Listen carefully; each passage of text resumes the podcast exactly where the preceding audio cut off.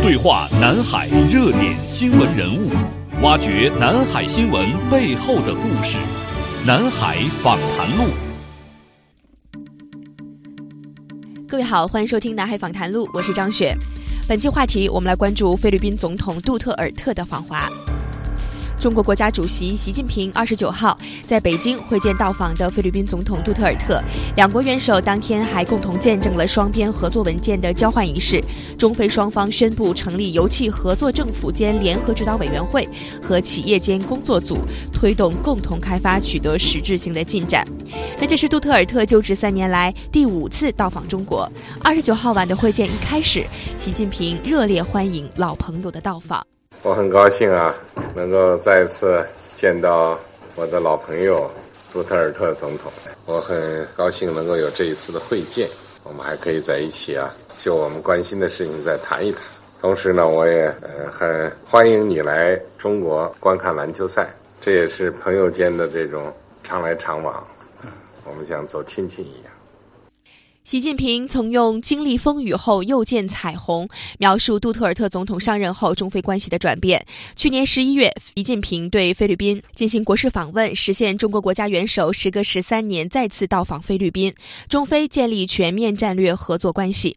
在二十九号的会见当中，习近平高度评价中菲关系今年的发展。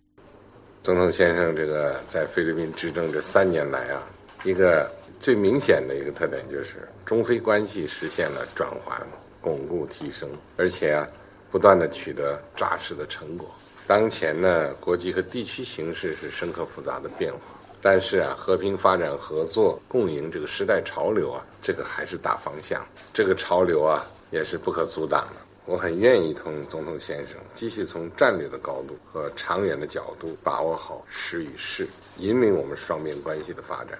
这样啊，不仅有利于我们两国和两国人民，也对于啊我们所处的这个地区的发展啊，我们能够起到一个提供正能量的作用、稳定的作用。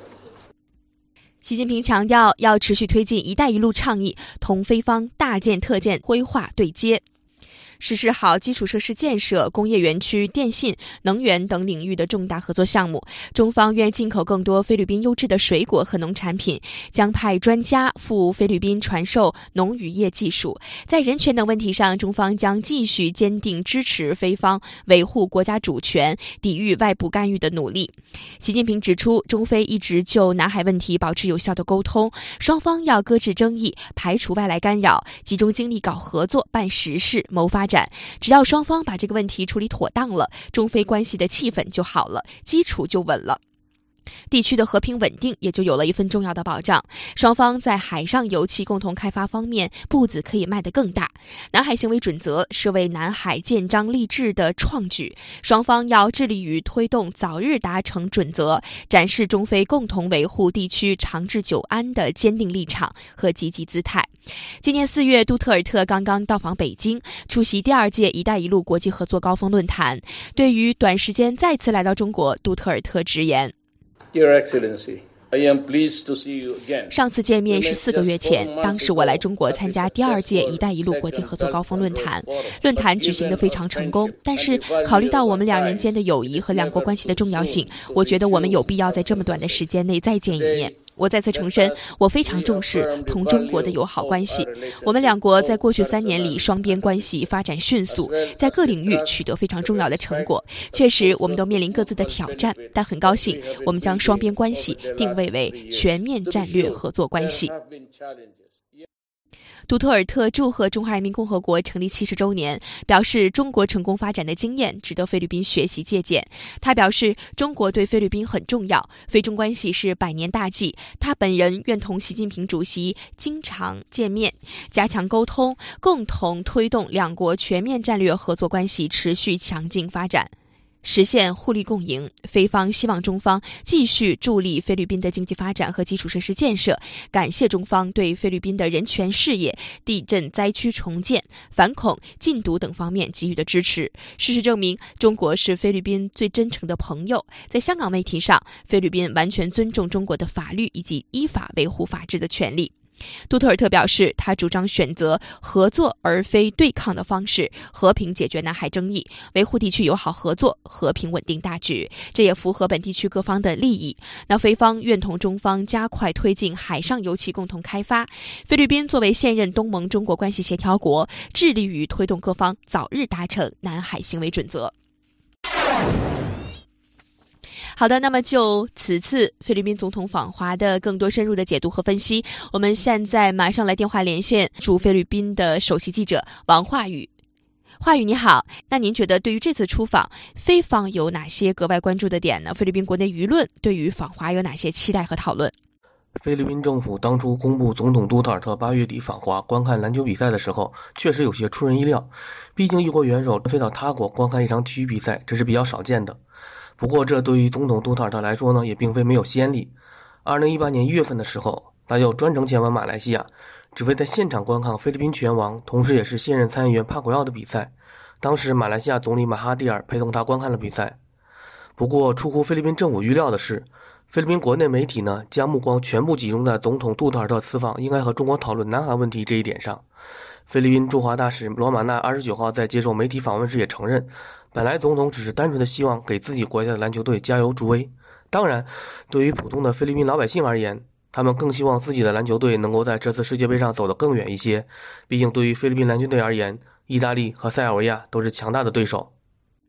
那此次菲律宾总统杜特尔特访华，一个非常亮眼的行程哈，也是民间大家议论纷纷的，那就是两国元首共同出席二零一九年篮球世界杯的开幕式。